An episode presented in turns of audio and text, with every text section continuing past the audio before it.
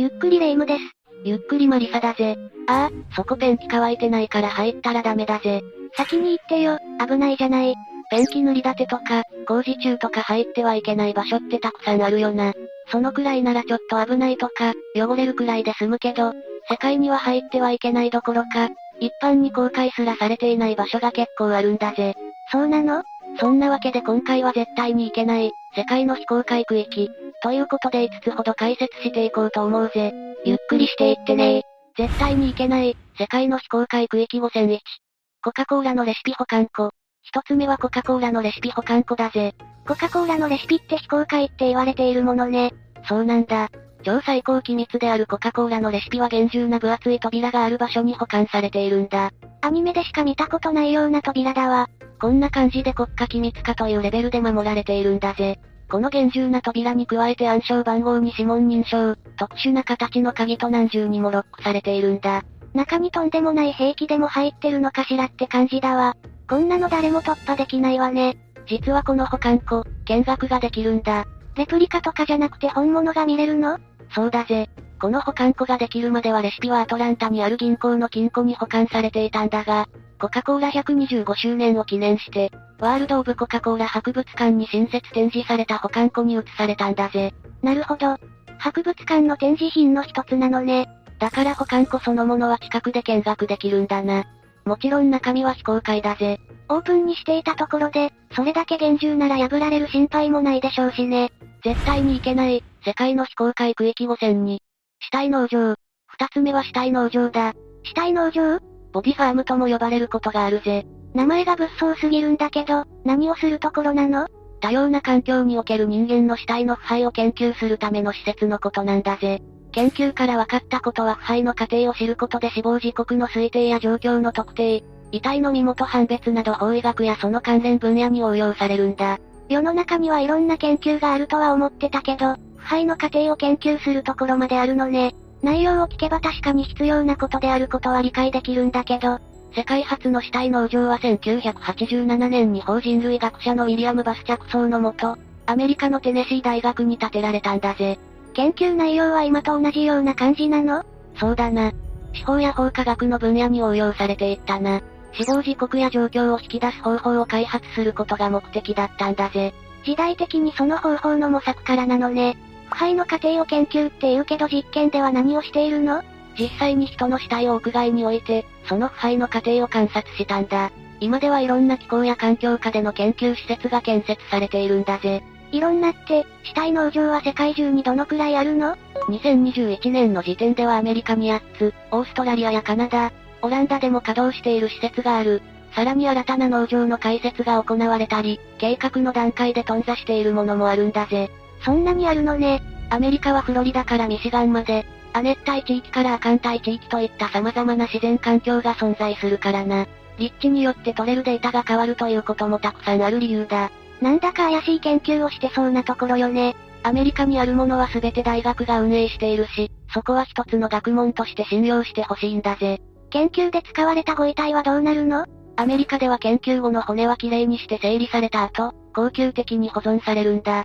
骨格標本として研究目的で公開されるんだぜ。最後まで研究資料として大事にされるのね。遺体の身元を判別するための手法のテストや開発において重要な資料になるからな。そうだったのね。最初のファームを開設したバスさんはどうして、こういう施設を作ろうと思ったの？彼が最初にアイデアを思いついたのはせんきゅうひゃくろくじゅうろくねんにカンザス大学で教えていた時だったんだ。腐敗した牛の死体から死亡時刻が推定できるかという質問を受けたんだな。できるの？その方法の一つとして牛の死体を野原で腐らせて、その経過を観察することを提案したんだぜ。ファームの牛バージョンってことよね。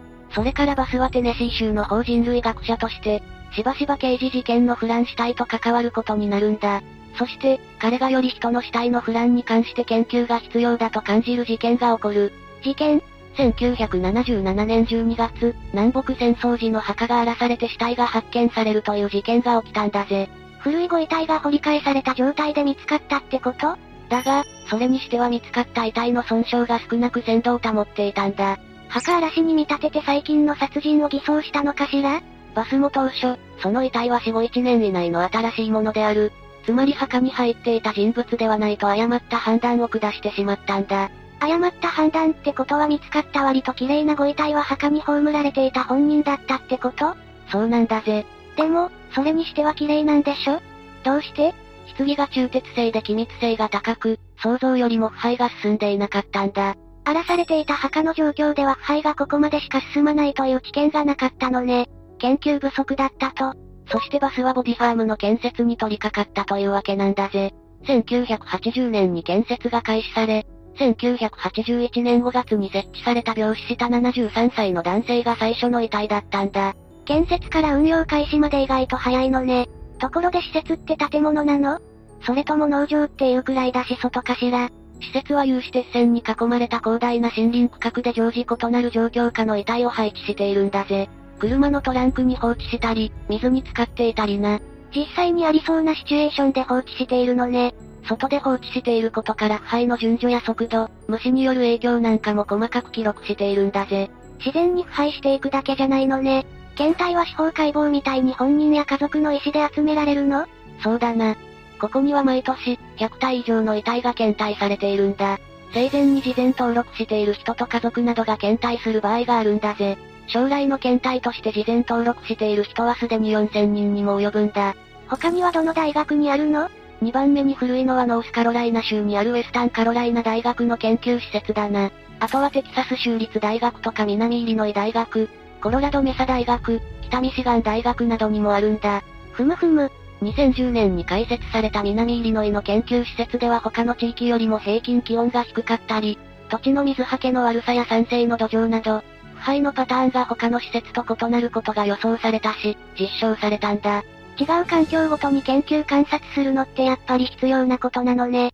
にせんじゅうはちねんに開設した北ミシガンの施設では、長く厳しい冬と凍結と雪解けを繰り返す長い春が腐敗にどう影響するのかについて、理解を深めることができると言われているんだぜ。アメリカは広いからいろんな気候での研究ができるわね。アメリカ国外で最初に作られたのはオーストラリアにあるシドニー工科大学の研究施設だ。アメリカで得られた情報だけでは不十分なの？オーストラリアは熱帯地域だからな。アメリカとはまた気候も環境も大きく異なるんだぜ。言われてみればそうよね。インドやイギリスでは計画を提案されているんだが、実現にはまだ至っていないんだ。どうしたって自国でデータが取れること以上に強いことはないのに、計画が進まないのはどういうことなの？遺体に対する不安感が大きいんだと思うぜ。日本でも火葬場や葬儀場の建設反対運動が起きることもあると思うんだ。そうね。そもそも亡くなった人を放置するといった施設に抵抗があるのは理解できるし、腐敗した死体には昆虫や動物が集まるとして不安を覚える人も多かったんだ。確かに、それは近所にあってほしくないわ。それに、そうやって取れるデータには問題があることも批判を集める原因なんだぜ。どういうこと？腐敗の進み方をある程度パターン化するには年齢や性別、体重、身長だけではなく、出生地や生育環境、食事、病歴、中毒、死因などあらゆる条件を揃える必要があるんだ。本来はな。正確なデータを取るにはそこまで条件を揃えないといけないのね。そういう観点からすると人間よりも動物の方がはるかに入手もしやすいし実験向きなんだよな。そのシステム上ファームの検体はどうしても、高齢者に偏ってしまうことも避けられないんだぜ。うーん。でもやっぱり人間の死体を実験に使うことでわかることもあるんじゃないの？入手も保管も莫大なコストがかかるけど、それに見合った正確なデータが集められているかは疑問であるというところで、批判的に見られることが多いんだな。法科学や医学に貢献するとは言ってもやってる内容だけに色々と難しいのね。絶対にいけない、世界の非公開区域ごせんさん。スバールバル世界種子貯蔵庫。三つ目はスバールバル世界種子貯蔵庫だぜ。種を貯蔵してるの？スバールバル世界種子貯蔵庫は、スバールバル諸島にあるスピッツベルゲン島に位置する種子銀行だ。現代版のノアの箱舟でもあるんだぜ。正式名称はあらゆる危機に頼るように設計された終末の日に備える北極種子貯蔵庫だ。種子の銀行ってどういうこと？遺伝的多様性の維持のために植物の種を保管しておく施設なんだぜ。今後予想される大規模かつ深刻な気候変動や自然災害、病気、核戦争などによって、農作物種の絶滅を防ぎ、地域的絶滅があっても再度栽培開始できるように備えているんだ。ノアの箱舟ってそういうことね。地球で何かあってもいいように、植物種の絶滅を防ぐために種を貯蔵しておうってことなのね。ところで、スピッツベルゲン島ってどこの島なの？ノルウェー領だな。どうしてそんなにすごく寒そうなところに？長期にわたって物を保存するなら冷やしておくのは鉄則なんだぜ。食べ物だって腐らないように冷蔵庫に入れるだろ。今の技術なら別にそんなところに作らなくたって冷やし続けられるでしょ。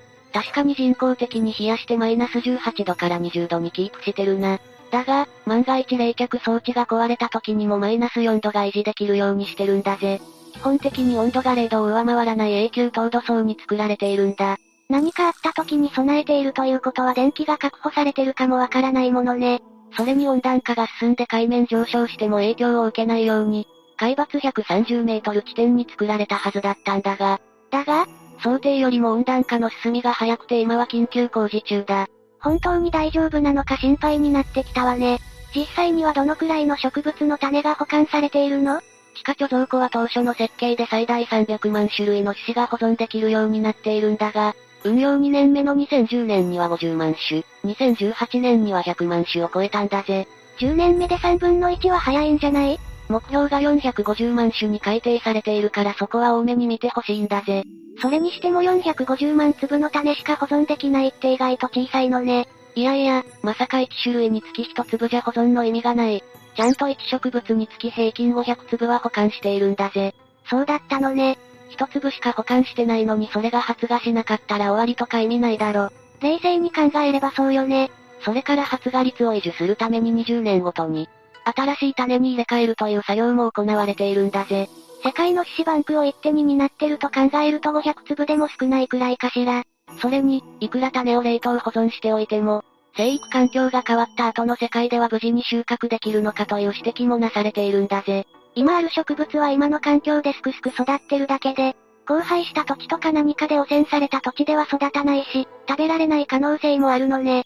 それと現時点のシステムでは農業者は種子を入手できない可能性の方が高いんだ。それじゃあ意味なくない？加えて大規模停電に対する施設の脆弱性を指摘されるなど、今後長期にわたって運用していくには不確実な部分も多いんだ。その辺に関してはこれから改善していかないといけないのね。一部団体ではコミュニティごとに種子の貯蔵を進めているところもあるけど、大規模施設での一括管理の方が都合がいい面もあるし、どっちがいいとかは判断しづらい状況にあるんだよな。発想自体はいいことだと思うから、それをブラッシュアップしていくのは、これからの世代がやることなのかもしれないわね。絶対にいけない、世界の非公開区域ごせんよん。ダルシー地下施設。よっつめはダルシー地下施設だ。ついに何の施設かすらわからなくなったわね。アメリカ、ニューメキシコ州のアーチュレッタ山の近くにあるダルシーという町には、地下ななかいだての宇宙人による秘密の地下施設が存在しているという話なんだぜ。宇宙人が作った地下施設？ダルシーは約さんぜんにんが住む小さな町なんだが、ダルシー地下施設ではアメリカ軍と宇宙人の密約で一般市民をさらって人体実験をする、ということを軍が容認しているという話なんだぜ。小さな町だからってバレないわけじゃないのよ？そうだな。実際にせんきゅうひゃくななじゅうねんだいからいろんな証拠や証言が出ているわけだしな。え？本当なの？陰謀論とかじゃなくて？噂の発端はせんきゅうひゃくななじゅうねんだいに遡る、元ニューメキシコの警官だったバルテズ氏の証言だ。警官の証言っていう信憑性がありそうなものが最初なのね。一体何を見たの？バラバラに解体された家畜と、その傍らに落ちているガスマスクやケミカルスティックだ。ケミカルスティックというのは金属製の薬剤だな。なんとも実験しました感が拭えないわね。それに彼は牛の中に胎児を発見したんだ。かわいそうに。子牛が生まれてくる前に母牛が殺されちゃったのね。それが、牛の胎児の見た目ではないんだ。まるで猿と人間とカエルを足したような姿だと彼は証言しているぜ。ひえ。何の生き物かしら。この胎児は宇宙人の生物実験の産物ではないかと言っているんだぜ。そこから宇宙人の話が出てきたわけね。次も同じくせんきゅうひゃくななじゅうねんだいの話だ。物理学教授のポール氏はニューメキシコ州アルバカーキの空軍基地で、極秘プロジェクトに参加していた。極秘プロジェクト？まあ、その内容自体は明かされていないんだが、そのプロジェクト中にダルシー付近で謎の電波を感知したというんだぜ。そこからせんきゅうひゃくはちじゅうにねんにダルシー付近には地下施設があると仮説を立てたんだ。電波はキャッチしたのにそれらしい施設がないから、地下に何かあるのかもしれないということかしらね。ダルシー地下施設の内部構造として出回った画像があるんだが、それには地下ななかいまである巨大な地下施設が書かれていたんだぜ。真偽のほどは置いといても地下ななかいまである巨大施設ってやばくない？何があるの？上からセキュリティとコミュニティ、人間の居住区、研究室、マインドコントロール実験、宇宙人の居住区、遺伝子実験、冷凍保存庫となってるな。宇宙人が住んでいる上にヤバい実験してるんじゃない。足元にこんなのがあると思うとゾッとするわ。それから、これらの説をさらに裏付けるかのように新たな証言が出るんだ。フィリップ・シュナイダーという人物で地下の掘削作業を行った一人なんだぜ。ダルシーの地下は掘っちゃダメでしょ。彼は掘削時の葉っぱ係だったんだが、せんきゅうひゃくななじゅうきゅうねんにダルシーでは大量虐殺があったというんだ。そんな大事件があったら記録に残ってるんじゃないの？隠蔽されてしまったのかもしれないな。シュナイダーによれば掘削作業中ににメートルもある巨大なグレー型宇宙人にあったというんだ。掘削中にそんなのにあったら気絶する自信があるわ。突然の遭遇に動揺して、にたいの宇宙人を射殺してしまったというんだ。宇宙人って銃は効くのね。その時に、宇宙人の返り討ちにあって手の指を何本か失ってしまったそうだ。掘削中の事故で失ったとも言えなくはないけど、最終的にはアメリカの特殊部隊グリーンベレーに助けられたらしいが、ごじゅうななにんの仲間が命を落とすことになり、シュナイダー含めさんにんだけが生き残ったんだぜ。実際に宇宙人と接触している貴重な人物なんだし、もっと話は聞けなかったの？彼はせんきゅうひゃくきゅうじゅうろくねんに自宅で死亡しているのが発見されたんだ。死後いっしゅうかん弱経過していて、死因ははっきりしなかったんだぜ。宇宙人に口封じされたのかしら。でも、それにしては証言もしてるし期間が開きすぎよね。何があったんだろうな。それと、有名なものではダルシー文書という文章だな。何それ？せんきゅうひゃくきゅうじゅうななねんにダルシー基地の要員を自称するカステロ氏によって公開されたものだ。彼によるとダルシー基地はニューメキシコのダルシーというインディアン居住区付近にある、アルチェラータという山の地下にあるそうなんだぜ。ダルシー地下施設の話とドンピシャだわ。そこでは生物学的な研究が行われていて、エイリアン主導の非人道的な行為がなされていると内部告発に踏み切ったというんだ。具体的には何が行われているとかわかったの？エイリアンに高度な技術である復元工学の開発や人との遺伝学的交雑実験、クローン実験にマインドコントロール実験、特殊液層での人間の冷凍保存などだな。にわかには信じがたい話ね。これらの話には複数人の博士も言及していることから、単なるカステロ氏の創作だと切り捨てるのも違うような気がするんだよな。この文書は普通にネットでも原文が読めるようになっているから、気になる人は調べてみても面白いと思うぜ。そうなのね。和訳してくれている人もいるし、その内容の気味悪さが理解できると思う。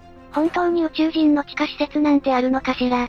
もしかすると陰謀論に紛れたただの軍の秘密施設かもしれないけどな。アメリカ軍の？ああ。冷戦中に軍の地下ミサイル施設というのがたくさん作られたんだ。ダルシーもその一つである可能性は十二分にあるんだぜ。アメリカでは軍宇宙人秘密実験みたいな話はよく都市伝説として聞くものね。エリアごじゅういちとかはその最たるものだよな。普通にアメリカ軍の研究施設だから公開できないってだけなんだけど、やっぱり ユーフォー に関する情報も公開されているし、そういう宇宙人の秘密施設がどこかにあってもおかしくないと思う人は多いのかしらね。ただのアメリカ軍の一施設ですっていうよりは面白いしな。すごいテクノロジーを持った宇宙人が地球に施設を持っているなら、こんなにバレバレな感じにはならないはずだものね。見つかってない宇宙人の施設はあるかもしれないけど、既存の都市伝説陰謀論は関係なさそうだわ。絶対に行けない、世界の非公開区域ごせんご。ハープ研究施設。最後はハープ研究施設だぜ。は、なんて読むの？ハープだな。正式名称は高周波活性オーロラ調査プログラムだ。オーロラの研究プログラムってこと？平たく言えばそうだな。アメリカで行われている高層大気と太陽地球系物理学、電波科学に関する研究プロジェクトのことなんだぜ。難しい言葉がいっぱい出てきたわ。要は地球の大気中上層にある電波を反射する層である電離層と、地球近郊の宇宙環境で発生するオーロラなどの自然現象を理解するための計画なんだぜ。そうだったのね。せんきゅうひゃくはちじゅうねんだいの終わりに建設が始められて、にせんごねんまつに完成したんだ。アメリカ軍は老朽化を原因ににせんじゅうよねんに閉鎖を発表したんだが、にせんじゅうごねんにはアラスカ大学が施設を民間の研究機関として受け継いだんだぜ。意外と軍の研究施設として使われていた期間は短いのね。実はこのハープ、気象兵器や地震発生装置ではないかと言われているんだ。兵器？それも天気や地震を操るってこと？にせんじゅうねんのハイチ地震や さんてんいちいち の東日本大震災もハープによる攻撃だと、陰謀論界隈だけではなく研究者や学者まで言い出しているんだぜ。そんなこと可能なの？巨大地震には超巨大発電所でいちねんかん発電してやっと賄えるレベルの膨大なエネルギーが必要であり、それも遠方に飛ばしてまで地震を引き起こすなんてことはできないと、反論している人が多いんだぜ。地震のエネルギーは核爆弾の何倍っていうし、現実的じゃないんじゃないの？ハープの公式文書にはオーロラの中に流れる発電所ひゃっこぶんにも相当する電力の流れを利用して、低周波の電波を発生させられるとあるんだ。その低周波は電波に乗って海底や地下深くにも大きな影響を及ぼせるというんだぜ。それを利用して地震を発生させているってこと？という話があるというだけだけどな。もともと、使っていたのは軍だし軍事目的の施設なのは明らかよね。それはそうだな。公式には通信システムや遠隔システムへの干渉、人工衛星の活動、赤外線探査衛星の視界の遮断などが、実現可能だと発表されているんだぜ。でも、どうしてアメリカ軍はハープを手放したのかしら。まだまだ研究できそうじゃない？真相は謎のままだが、もしかするともうすでに研究の成果が出ているからかもな。実用段階に入ったから実験用の施設はいらなくなったというわけだ。まさかね。人工地震や気象兵器なんて話は陰謀論の域を出ないが、電波を研究するための軍事的な施設だったことに変わりはないんだぜ。それは確かにそうよね。無線通信のかく乱とかは軍事目的で有効に使える作戦だし、ハープは観測システムとしても優秀な働きを見せたんだ。そうだったの？電離層を通過する膨大な数の無線通信をキャッチしたり、観測システムや地下の物体の探知、地下や海中深いところでの通信に応用できるかもしれない可能性を秘めた技術だったんだぜ。ハープに研究は国防に関してすごくメリットがあることだったのね。そうなんだ。国防システムの開発における問題解決と、商用の通信システムの利用効率強化に、一役買う可能性があるものだったんだぜ。陰謀論や都市伝説はそれはそれとして、アメリカ軍の研究施設ということで考えれば、一般に公開されていないのも理解できるわよね。さて、今回は絶対に行けない世界の非公開区域、ということでいつつ解説してきたな。世の中、スタッフオンリーとか関係者以外が簡単に立ち入れないところはたくさんあるけど、非公開にされているところはやっぱりそれなりの理由があるのね。人間、どうしても中身を隠されると知りたくなる生き物だけど、そういう場所には不用意に立ち入るべきではないのかもしれないな。好奇心は猫をも殺すっていうしね。普通の日に見に行くのはおすすめできないけど、地球最後の日にみんなで突してみるのは面白いかもしれないぜ。それはすごく面白そうね。地球滅亡前夜じゃなければだけど。というわけで、今日の動画はここまで。動画が面白かったら、高評価とチャンネル登録をお願いします。最後までご視聴いただきありがとうございました。